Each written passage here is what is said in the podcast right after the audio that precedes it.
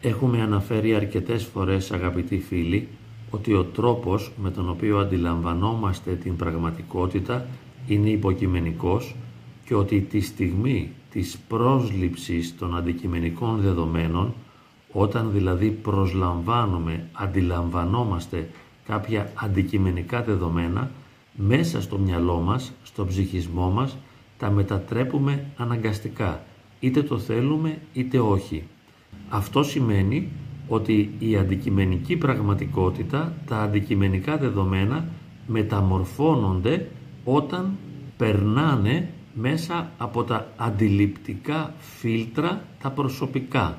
Κατά συνέπεια, αυτό που αντιλαμβανόμαστε αρκετές φορές δεν έχει άμεση σχέση με την πραγματικότητα.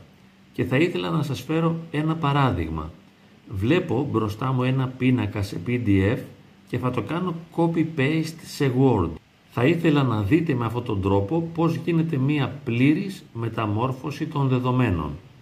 Δοκιμάζω λοιπόν να κάνω copy και πηγαίνω μετά στο Word όπου πολύ απλά θα κάνω paste.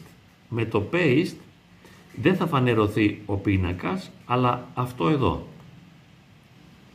Καμία σχέση με τα δεδομένα του πίνακα. Διότι όταν τα δεδομένα άλλαξαν από τη μορφή PDF στη μορφή Word έδωσαν ένα τελείως διαφορετικό αποτέλεσμα. Με ένα ανάλογο τρόπο αλλοιώνουμε και μεταμορφώνουμε χωρίς να το θέλουμε τα αντικειμενικά δεδομένα της εξωτερικής πραγματικότητας ή τα επικοινωνιακά δεδομένα, τον τρόπο έκφρασης του άλλου μέσα από τον δικό μας αντιληπτικό μηχανισμό.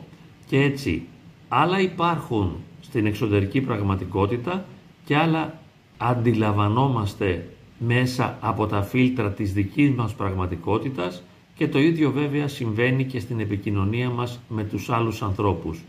Όταν μεταφράζουμε αυτά που οι άλλοι λένε μέσα από τα δικά μας ερμηνευτικά φίλτρα, αντιλαμβανόμαστε κάτι εντελώς διαφορετικό. Θα μπορούσαμε να πούμε ότι χανόμαστε στη μετάφραση και γι' αυτό προκύπτουν τόσες συγχύσεις και συγκρούσεις κατά την επικοινωνία μας με τους άλλους ανθρώπους.